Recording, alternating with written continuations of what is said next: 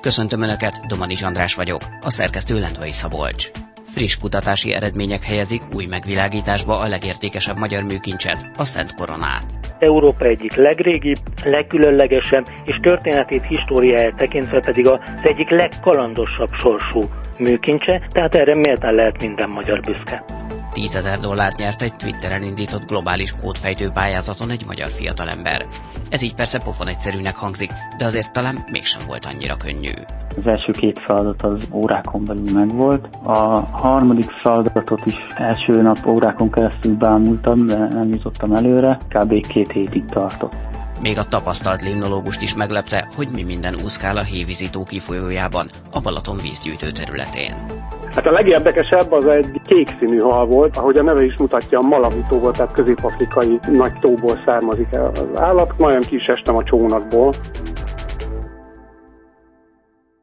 A Szent Korona a magyar államiság jelképe, emellett Európa egyik legősibb, legkülönlegesebb műkincse. Az meg egészen bátran kijelenthető, hogy az egyik leghányatottabb sorsú királyi korona.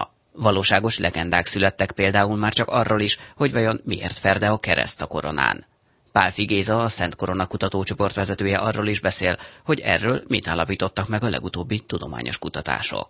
Ez a kutatócsoport 2012 közepén jött létre, ekkor Pálinkás József már több éve alakította az akadémia elnökeként egy lendületprogramot, amelynek az volt a célja, hogy külföldi kutatókat hívjanak haza, vagy meghatározó kutatási témákat tárjon fel a Magyar Tudományos Akadémia kutatóhálózata, illetve az egyetemi kutatóintézetek. Tehát itt egy olyan téma feltárásról van szó, amely iránt nagy az érdeklődés, nevezetesen a Lendület Szent Korona kutatócsoport, amely a Magyar Tudományos Akadémia Történettudományi Intézetében működik, 1526 és 1916 között kutatja a Szent Korona és a magyar koronázások történetét. Tehát Szapolyai János székesfehérvári koronázása és Habsburg IV. Károly koronázása, az utolsó magyar király koronázás 1916 vége között.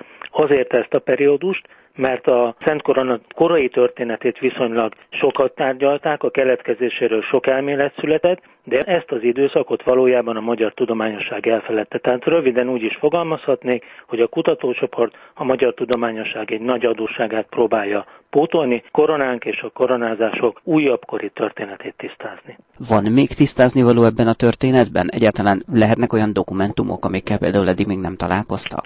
Hát valójában csak ilyen van, mert a témát nem kutatták sohasem szisztematikusan. Ugye 1916-ig, 16-18-ig ez a téma egy élő téma volt, hiszen Magyarország királyság volt, a hortikorban király nélküli királyságban éltünk, a kommunizmus idején a téma részben tabu volt, illetve nem volt itthon a korona. Tehát a koronának és a koronázásnak ezt a korszakát nem tárta fel. Tehát nem úgy kell föltennünk a kérdés, hogy a hallgatónak nem úgy kell föltenni, hogy lehet-e egyáltalán újat mondani, hanem az a kérdés, hogy mennyi újat tudunk mondani. Hát nagyon sok újat tudunk mondani, hiszen a történeti írott forrásokat is szisztematikusan gyűjtjük Európa különböző levéltáraiból, múzeumaiból, és gyűjtjük a fennmaradt tárgyi emlékeket is.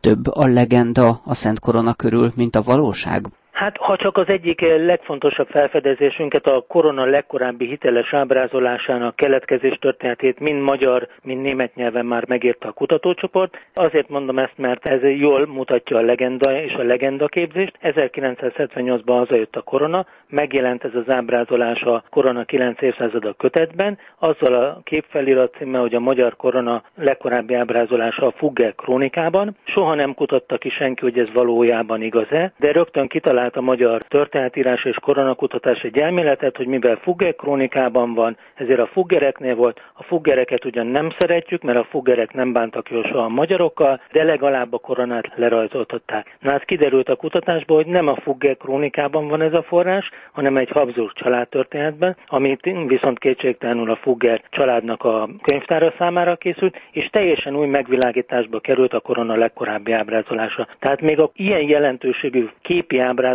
is, mint a korona első hiteles és ráadásul színes ábrázolásra is a kutatócsoport teljesen újat tudott mondani. Nem volt soha a Fuggereknél a korona, az ábrázolás előképe Bécsben készült az 1550-es években, és azért annyira pontos és hiteles, mert Augsburgban egy akkori történetíró már akkor érdeklődött a Szent Korona iránt, akkor is Európában jelentős figyelm vonult a Szent Korona irányába, és sikerült egy megfelelő előképet szereznie. Ez azért nagy öröm számunkra, ábrázolása, mert a koronának valóban ez az egyetlen használható 16. századi ábrázolása. Szintén ilyen legenda, de lehet, hogy valóság, hogy a kereszt a korona tetején azért ferde, mert egyszer leesett egy lóról, egy lónyergéből. Ez igaz? Mit mondanak a kutatások? Hát az új kutatás szerint ez sem igaz, tehát ha már a legendáknál tartunk, ugye lejtették, összetörték, leesett egy lóról. A mi feltételezésünk szerint a legvalószínűbb esemény az 1638. februárjában történt. Harmadik Ferdinánd feleségét koronázták ekkor Pozsonyba, és ugye a koronát mindig a koronaládában őrizték, koronaláda kulcsét pedig 1608-tól Bécsben, és ekkor az a baki történt, hogy rossz kulcsot hoztak a bécsi kincstárból, és nagy erővel a magyar politikai elit jelenlétében a híres nádornak, Eszterházy Miklósnak, a 17. század egyik leghíresebb magyar politikusának, a miniszterelnöknek lakatosokkal kellett feltörni a ládát. A mi feltételezésünk az, hogy ekkor sérült meg a korona. Ezt az valósíti, hogy ellentétben a korabeli gyakorlata 12 napig nem teszik vissza a ládába, valószínű a ládát is reparálták, és amit még biztosan tudunk, hogy a korona mindig egy védőtokban van, a feltöréskor ebből a védőtokból kellett az összetört védőtokból kifeszegetni, és az összetört védőtok helyett az uralkodó, akinek szintén nagyon kellemetlen volt az esemény, 1638-ban tehát új tokot készített, tehát a mai feltételezésünk szerint, és ez a korona képi ábrázolásaival egybevág, hiszen a legkorábbi részletes ábrázolás még egyenes keresztjel mutatja, későbbiek pedig már ferdével, tehát úgy tűnik az új kutatások alapján, hogy a korona keresztje 1638. februárjában ferdült el. Tervezik-e azt, hogy a kutatások anyagát, nyilván mivel folynak a kutatások, ezért egy folyamatról beszélünk, egyszer majd közzéteszik például egy új könyv formájában? Eddig 10-valahány könyvünk jelent meg, és több száz tanulmányunk, tehát az érdeklődők már eddig is sokat olvashattak. A soproni koronázásokról már kézbe vehető, mert Sopron, mint koronázó várost is elfeledte a magyar történetírás, tehát érdemes elmondani azt, hogy eddig általában Székesfehérvárt emeljük ki, mint magyar koronázóváros, tehát az a magyar uralkodó, aki Székesfehérvárot Szent Koronával az esztergomi érsek koronáz, ehelyett Esztergomban, Székesfehérvárot, Pozsonyban, Sopronban és Budán voltak koronázások, tehát minden magyar diáknak érdemes lesz ezt az 5 koronázóvárost megtanulni. Ebből már a soproni koronázásokat népszerűsítő kötetben mutattuk be, de készült a koronázási érmeinkről magyar-szlovák és magyar-román nyelvű kiadvány, a korona legkorábbi ábrázolásáról német nyelvű kiadvány, és sorakoznak a köteteink, és a jövőben is több kiadvánnyal készülünk, ami a nagy közönség érdeklődésére számot tartat. Ugye idén van az évfordulója az utolsó magyar koronázásnak, 1916. december 30-án volt, pont itt a számítógépen beláttam az előbb a